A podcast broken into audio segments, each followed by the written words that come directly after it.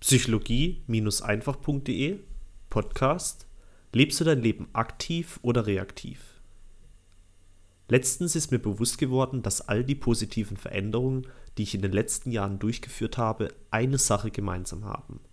Sie haben mich weg von einem reaktiven hin zu einem aktiven Leben geführt. Denn früher war ich extrem reaktiv. Ich habe alles auf mich zukommen lassen und mir keine großen Gedanken über mich und den Verlauf meines Lebens gemacht. Ich habe keine Ziele gehabt, in den Tag gelebt und lediglich auf die Geschehnisse in meinem Leben reagiert, anstatt diese Lebensumstände aktiv für mich zu gestalten. Ich war also nicht Herr meiner Umgebung, sondern die Umgebung war der Herr von mir. Wenn ich Hunger auf eine Salami-Pizza hatte und es keine Salami-Pizza gab, dann bestellte ich eben eine Champignon-Pizza, anstatt zur nächsten Pizzeria zu gehen. Ich gab mich also oft mit Dingen zufrieden, die mich gar nicht richtig erfüllten. Warum? Weil ich zu faul war, für die Dinge einzustehen und zu kämpfen, die mir wichtig waren. Erst nachdem ich die Liebe zu mir selbst steigerte und mich dadurch mehr und mehr um meine Bedürfnisse kümmerte, fing ich an, diese Faulheit abzulegen. Ich fing an, mich nicht mit meinen Lebensumständen zufrieden zu geben, sondern diese aktiv nach meinen Wünschen zu gestalten. Ich hörte auf, Fertiggerichte nur in die Mikrowelle zu stecken, sondern kochte mein Essen selbst.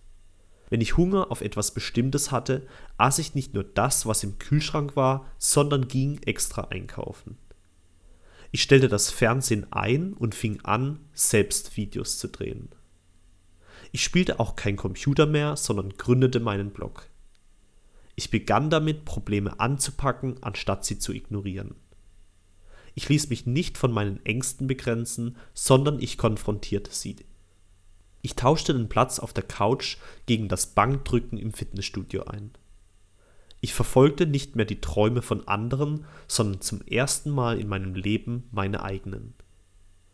Entscheidungen von anderen übernahm ich nicht mehr ungeprüft, sondern ich traf ab jetzt meine Entscheidungen selbst. Auch verfasste ich jetzt E-Mails, mit denen ich meine eigenen Ziele verfolgte, anstatt auf E-Mails zu reagieren, die die Absichten von anderen beinhalteten.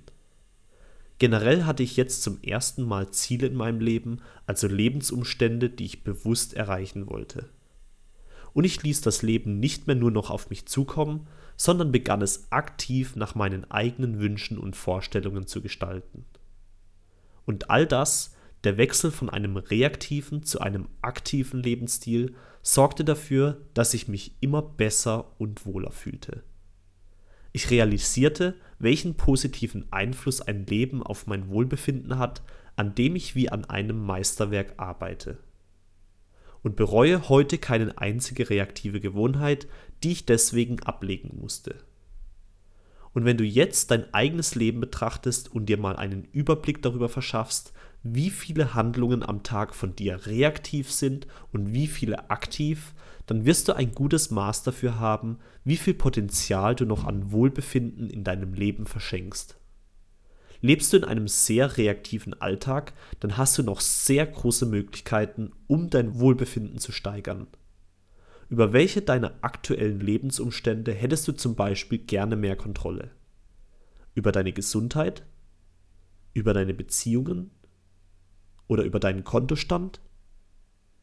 Wenn dir diese Umstände nicht gefallen, dann sei dir sicher, dass du in diesen Bereichen noch zu reaktiv lebst und dein eigenes Glück nicht aktiv schmiedest. Denke darüber nach, wie du durch bewusstere Handlungen diese Lebensumstände verbessern kannst. Und dann tue es. Tue es so lange, bis sich eine Verbesserung deiner Umstände zeigt.